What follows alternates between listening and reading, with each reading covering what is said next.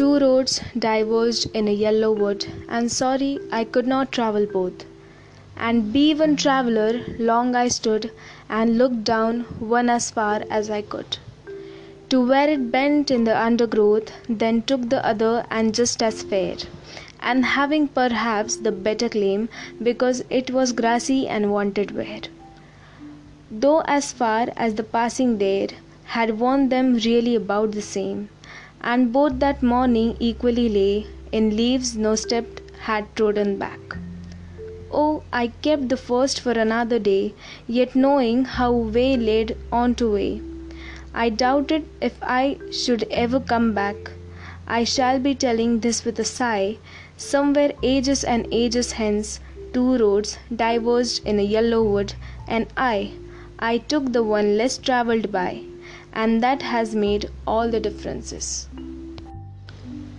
कहते हैं, ज़िंदगी एक सफ़र है। और इस सफ़र में मोड़ आना तो तय है but the real problems are faced when it comes to decision making वो सिरा, जहाँ आपके सामने दो रास्ते हो और इन दोनों रास्तों में से कोई एक चुनना हो। Something similar is this poem by Robert Frost the road not taken ऊपर वाले ने हमें इस सफ़र के लिए तो भेज दिया है, पर ना हमारे पास कोई नक्शा है और ना ही मंजिल की पहचान। और इस सब में रास्ता भटक जाने का डर तो रहता ही है। पर अगर इस कविता के पीछे की कहानी जानना चाहे तो वो कुछ ऐसी है। बात ये 1915 के स्प्रिंग टाइम की है। रॉबर्ट फ्रॉस्ट और उनके दोस्त एडवर्ड थॉम्सन इन दोनों को लॉन्ग वॉक्स पर जाना कुछ ख़ास पसंद था। और ये पोएम जो रॉबर्ट फ्रॉस्ट ने लिखी थी, वो एक्चुअल में उनके दोस्त एडवर्ड थॉम्सन को चिढ़ाने के लिए थी। क्योंकि थॉम्सन की एक आदत थी, वो जो भी रोड लेते थे, उन्हें बाद में उस पर पछतावा होता था कि मैंने ये क्यों किया। और इसी कारण रॉबर्ट फ्रॉस्ट ने ये पोएम लिख दी थी। पर जब थॉम्सन ने ये पोएम पढ़ी उन्होंने एक्चुअल में कहा कि इसकी जो आखिरी लाइन है, वो हाई स्कूल में पढ़ाने लायक है। I took the one less travelled by and that has made all the difference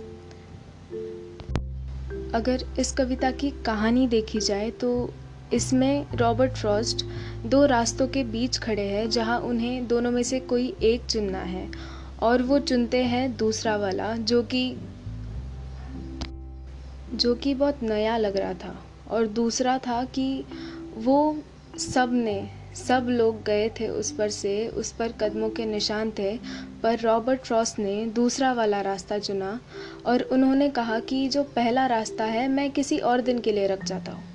पर उन्हें ये पता नहीं था कि वो कभी वापस भी आ पाएँगे या नहीं। पर उन्होंने ये बात बोली कि जब भी फ्यूचर में मैं बताऊँगा, मैं, मुझमें एक काफ़ी प्राइड के साथ कह पाऊँगा कि मैंने एक ऐसा रास्ता चुना जो बहुत कम लोगों ने चुना था।